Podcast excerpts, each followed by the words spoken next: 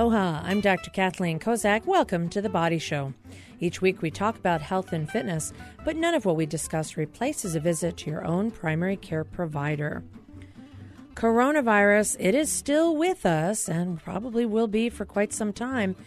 And there are a lot of folks out there who are following the recommendations, wearing masks in public, social distancing at the workplace, and in any other type of situation. But there are still people getting infected every day with coronavirus. And today we're going to talk with Dr. Lisa Tan, a hospitalist at Straub Medical Center for 15 years now, and Dr. Dr. Cheryle Ganal. She is actively taking care of some of our positive coronavirus patients at Straub Medical Center. And we're going to talk a little bit about what are the presenting symptoms of patients who have this infection.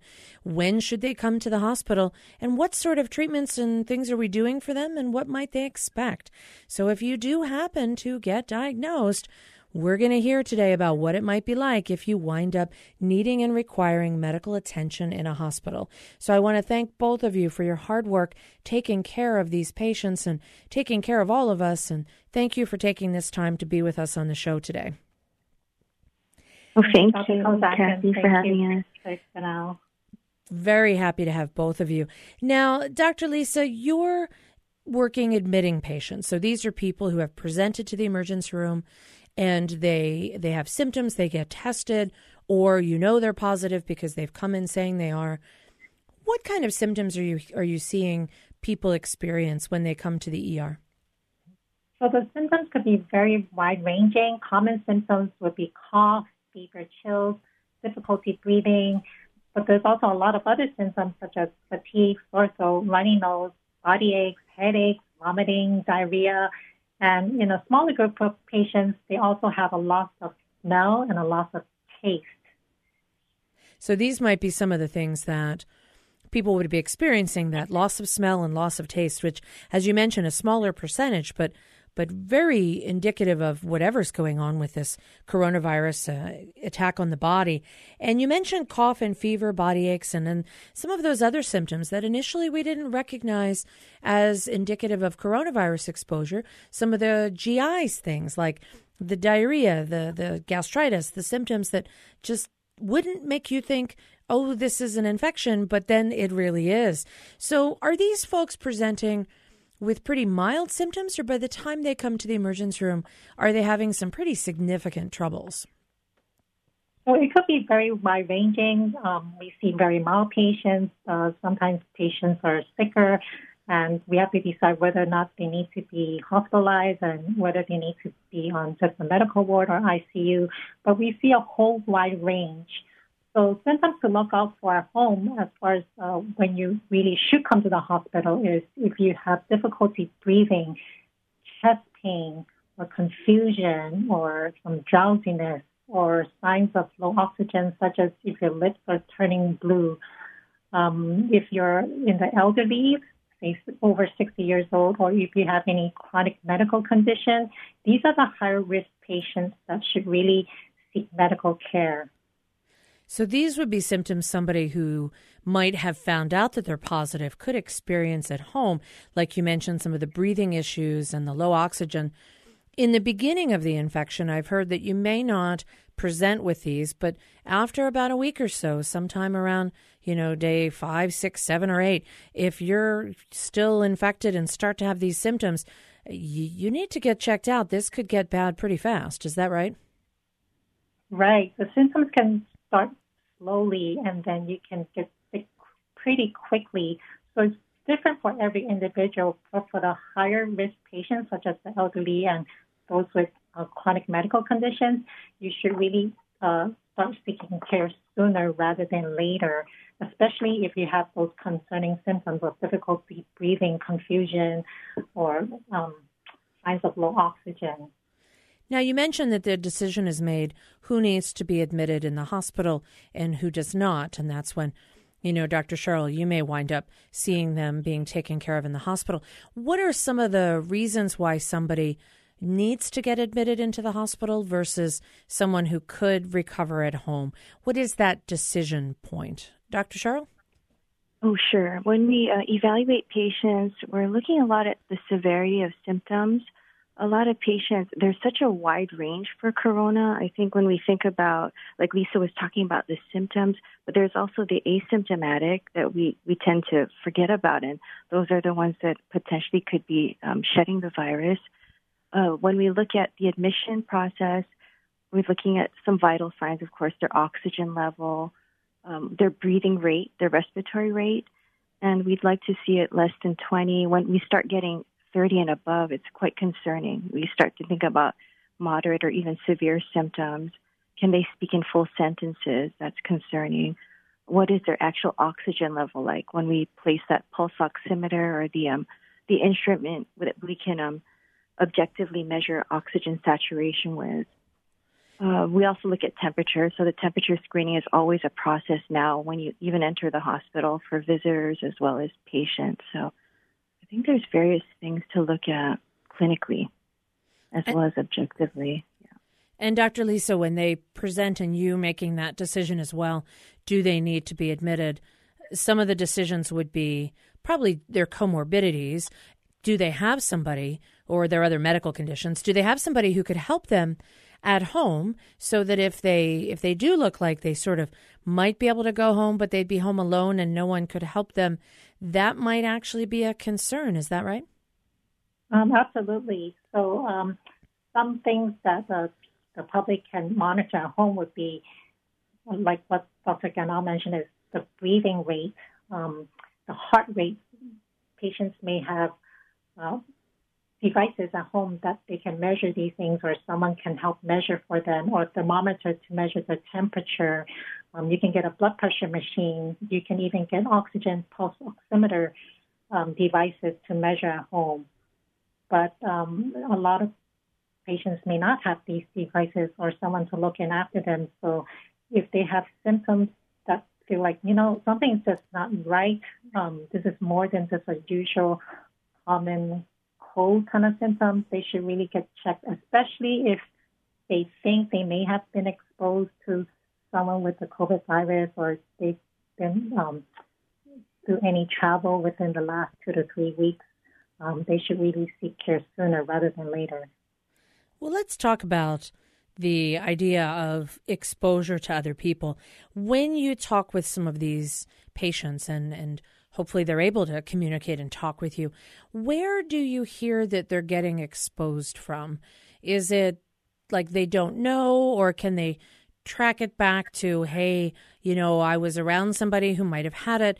Are, is there any common theme that you're hearing about that some of these patients who require hospitalization are coming in saying they got exposed from? Um, oh, maybe the ones, well, the patients I've taken care of so far, it's been a variety. Like some can actually recall, like being in an enclosed space and being with others that may have potentially been the initial person who had the um, virus. But there have been some, even with uh, how moderate to severe their symptoms are, they can't really recall. They've been um, watching their quarantine, they've been self quarantining and wearing their mask, um, doing all the precautions that have been advised. I haven't really seen um, household contacts per se just yet. So it's out in the communities what I've been seeing exposure like activities, going to the gym, or going to the beach. One person had um, acquired it potentially from that when they thought about retrospectively, because that's the only um, time they'd actually get exposed to others aside from household member. Well, that's a good point because having gone to the beaches prior to this weekend, which you know luckily we did not have a hurricane. But you know having gone I do, I do see a lot of folks that are kind of congregating together in groups that yeah. may not be wearing a mask and may not be keeping that six feet of distancing that is recommended. And that's always difficult because again when you're in the ocean you can't wear a mask. That could if it got wet impair your ability to breathe. So mainly on land. And you know i think people have not been continuing to be as careful as everybody would hope that people could be because it's it's difficult you know and you may it's that one time or that one or two times that you think it's going to be okay and then if there is an exposure it's hard to really change what happened in the past. And hopefully, moving mm-hmm. forward, we can all learn from that. I'm Dr. Kathleen Kozak, and you're listening to The Body Show. Today, I have on the line Dr. Lisa Tan and Dr. Cheryle Ganal. They are both hospital specialists at Straub Medical Center. And when we come back, we're going to talk some more about the patients that have coronavirus, how are they being treated in the hospital and what sort of expectations would someone have if they think they have to come and be hospitalized? What might they expect and what might they see that looks a little different than what they might have had in the past? We'll be right back after this quick break. Stay with us. Support for The Body Show comes from the HPR Local Talk Show Fund, which helps Hawaii Public Radio sustain and grow its locally produced talk shows. Mahalo to contributors Chaminade University and Hastings and Pleadwell, a communication company. Welcome back to the Body Show. I'm Dr. Kathleen Kozak, and I'm here in the studio, and I've got Dr. Lisa Tan and Dr. Cheryle Ganal on the line. They are both actively taking care of coronavirus patients in the hospitals, and so we're learning a little bit more about where people might have been exposed from. What are the common symptoms? There was something that both of you mentioned at our last segment, and it was things you can check at home. I am always amazed that you know, even myself, I had to make sure that I had a working thermometer because sometimes you say you have one and then maybe it needs new batteries or it doesn't work anymore. So, for those people who are concerned and don't have a thermometer, make sure that you get one because one of the best ways to know if you have a fever and how high that fever went is to actually be able to check it. Now, there's another device out there, a pulse oximeter. That's a little oxygen monitor that you can get, and that usually reads a number that, if it's normal, is 93% to 100%, and that indicates how much oxygen your body is getting when you breathe. But if those numbers go down low, that can be a sign of concern. And uh, Dr. Cheryle and Dr. Lisa, you both mentioned that low oxygen levels, and that's one of the presenting symptoms. How low are we talking? Are we talking about numbers that are, you know, 90, 91, 92? Or are you seeing some folks come in and their oxygen levels are much lower than that? Oh, so the normal yeah. range is 95 and higher for most people. Um, if it's lower, then depending on the patient, um, it's could be a sign of concern. So sometimes the oxygen is quite low and patients may not even feel that they're having any difficulty breathing or shortness of breath. So it's really a combination of multiple symptoms that uh, we go with. So, Dr. Cheryle, how low are the oxygen levels that you're seeing? Are they in the 80s? Are they in the 70s? Could it be that low? Yes, yeah. Uh, I did see it in the 70s, uh, most of them in the 80s typically when they come in short of breath with symptoms. So if you're home and you're getting a number in the 80s and this is not normal for you, this is something to certainly contact your provider about.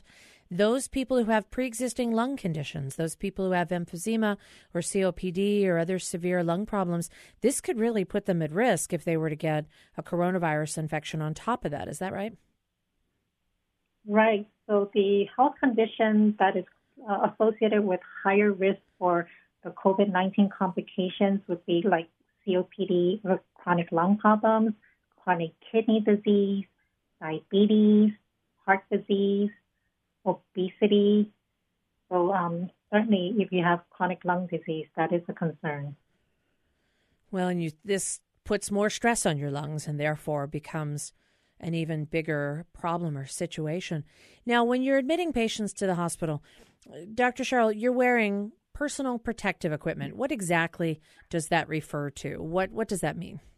Oh, sure. Uh, what we want to do is prevent the spread of the virus. So we think about like anatomically, we want to protect our eyes, our nose, and our mouth foremost. Uh, so we have our goggles on. We wear the respirator when we know that it's going to be a high suspicion for COVID. Um, that'll um, protect us from the particulate matter. And then we also wear a face shield atop of that and um, a gown, gown and gloves, of course. So that would be for people who are admitted to the hospital. Dr. Lisa, when you're seeing patients in the emergency room, are you using the same level of personal protective equipment and is that something that you you have available pretty readily? Or if you're not sure if they have coronavirus do you have to wear the full gown? What's what's happening there? Right. We use the whole uh, personal protective equipment because we don't really know who's going to test positive or negative until the test comes back because the symptoms are pretty non-specific whether it's similar symptoms for common colds so we have to take the necessary safety precautions and do all the protective measures that Dr. Ganal has mentioned. So if there's any chance, you're gowned, gloved, masked, and face shielded. Yes. Yes. Yeah. All right. Well, that certainly does help to protect you from getting it, it also helps to protect the patients as well. Because, you know, if you happen to be taking care of someone, you will change some of that protective equipment before you see another patient. So they also have that protection that you're not going to be wearing something that could potentially continue to expose other folks. So it's sort of double protection, both for the person wearing it and for the people they're interacting with. Now, when we talk about seeing patients in the office, I can tell you we're wearing a face mask. We're usually wearing goggles. We may use gloves, and there are face shields available. We don't generally wear the full on gown in the clinic unless there's somebody coming in for whom we have a concern about their symptoms. But usually, you know, a lot of places have decided to put some of those folks, have them go to an area where everyone's always wearing the protective equipment. So they're going to locations where the respiratory evaluation clinic or a COVID clinic or doing virtual visits so that we can minimize exposure for everybody. So it's really trying to make sure that we don't have that situation arise where someone might get exposed unnecessarily. Now, when somebody gets admitted, uh, Dr. Lisa or Dr. Cheryle, are they able to have visitors come see them? Or if they're definitely positive, there are not any visitors allowed? Uh, no, we're not allowing visitors when they're definitely positive. Just for their own protection to avoid having them also get exposed. Now, if they're living in the same household and someone gets discharged from the hospital because they're well enough that they can go home, do those household members need to know anything in particular or do anything different given the fact that their loved one just was diagnosed with and had coronavirus? Uh, what we've uh, advised is uh, to main, maintain like a, a, minimal contact initially. I think with the guidelines now, when we're doing symptomatic discharge release, like 10 days the last uh, positive test, or the last symptom, I should say, of a patient uh, without any fever, no shortness of breath, and it's in 10 days, um, typically it's okay for that um, patient to interact with family members at that point. So a- after that point, they're generally not going to transmit it to the family members, and it's safe to go home and be in the same environment. Yes, yeah, that's correct. All right, I'm Dr. Kathleen Kozak, and you're listening to The Body Show. When we come back, we're going to talk some more about some of the treatments that are being required to help patients who have coronavirus with oxygen and other parameters and things that we need to monitor and measure. What are we doing to treat these folks? We'll be right back after this quick break. Stay with us. Support for The Body Show comes from the HPR Local Talk Show Fund, which helps Hawaii Public Radio sustain and grow its locally produced talk shows. Mahalo to contributor Hawaii Naturopathic Retreat Center. Welcome back to the Body Show. I'm Dr. Kathleen Kozak, and I have Dr. Lisa Tan and Dr. Cheryle Ganal on the line. They're both hospital specialists with decades of experience for them both, and they work at Straub Medical Center. Now, right before the break, we were talking about what to expect. You might see your providers or your hospital doctors wearing gowns and gloves and masks and face shields, and do be aware that's for your protection as well as for their protection. So that's become the norm. If there is a concern, about somebody who has a positive coronavirus test, we want everyone to be as protected as possible. Now, when we have folks who you mentioned they could potentially go home, Dr. Cheryle, you said that they have to meet certain criteria, not have symptoms, not have a fever, have been at least 10 days without having any major problems, and they should be safe to go home. Are you seeing that a lot of these folks that are able to go home and be discharged, are they feeling better enough to to go home and even do work from home, or do they still need some more time for recovery? Oh, sure. I think symptomatically they've improved quite a bit, um, but there's still room for improvement. A lot of patients still feel like that fatigue set in, um, and there's definitely room for more recovery at home. So expect even more time off of work if you were hospitalized. You may not be able to go back immediately. That's right. Yeah. Now, Dr. Lisa, when you see patients in the emergency room and you admit them to the hospital, what sort of treatments are currently being given for patients who are positive for coronavirus? Right. So when they first present to the emergency room, most patients um, don't have their test results. So a lot of the treatment is uh, generally not started.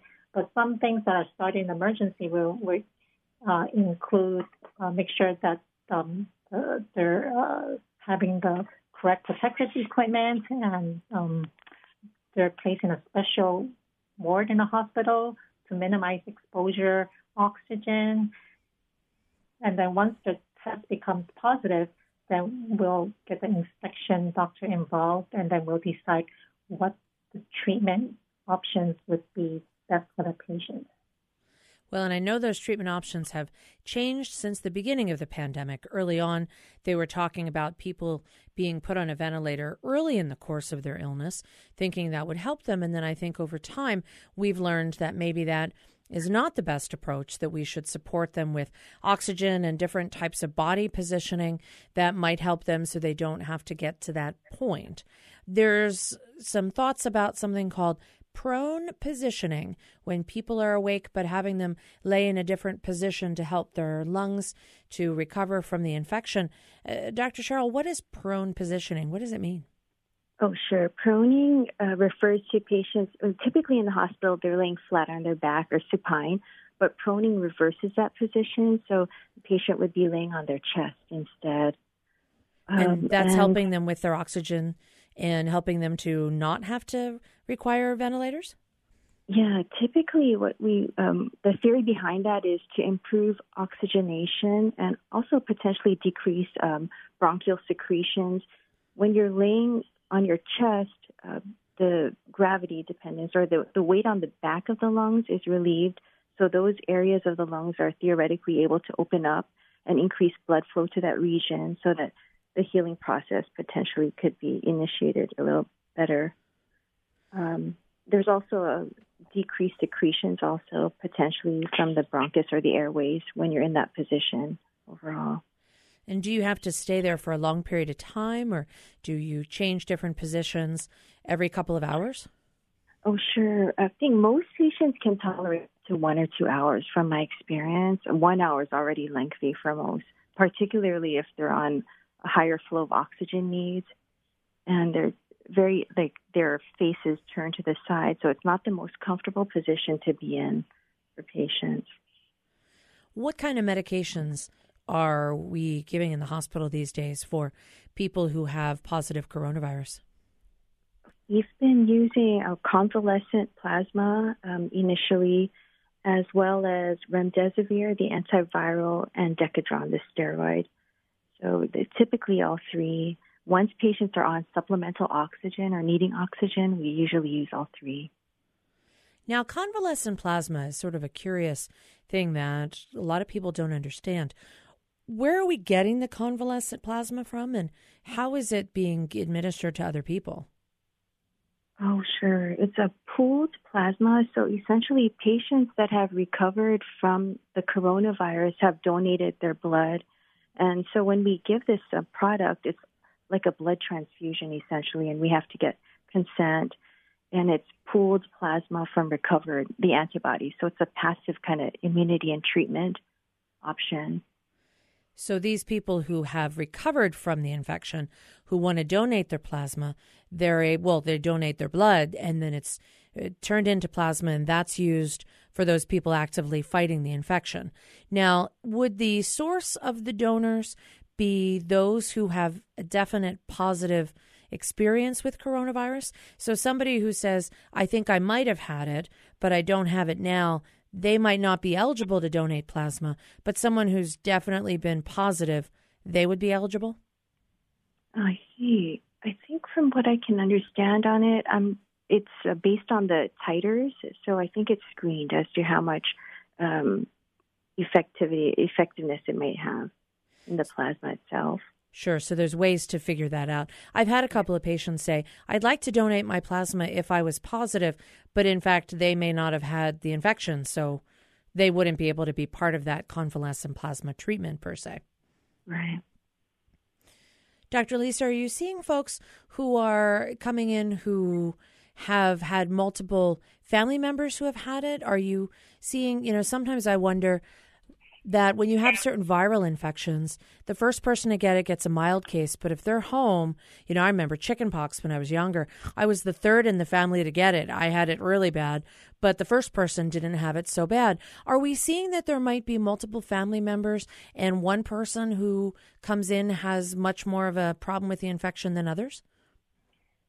Absolutely. There's a wide range of disease severity.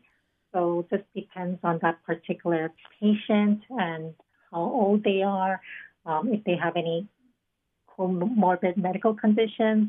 Um, the highest risk are the elderly over 60 years old and those with any chronic med- medical conditions. So if you are um, over 60 years old, the chance of catching it from a household could be up to about 30%. But for the average household member that's not in that population is about 20%.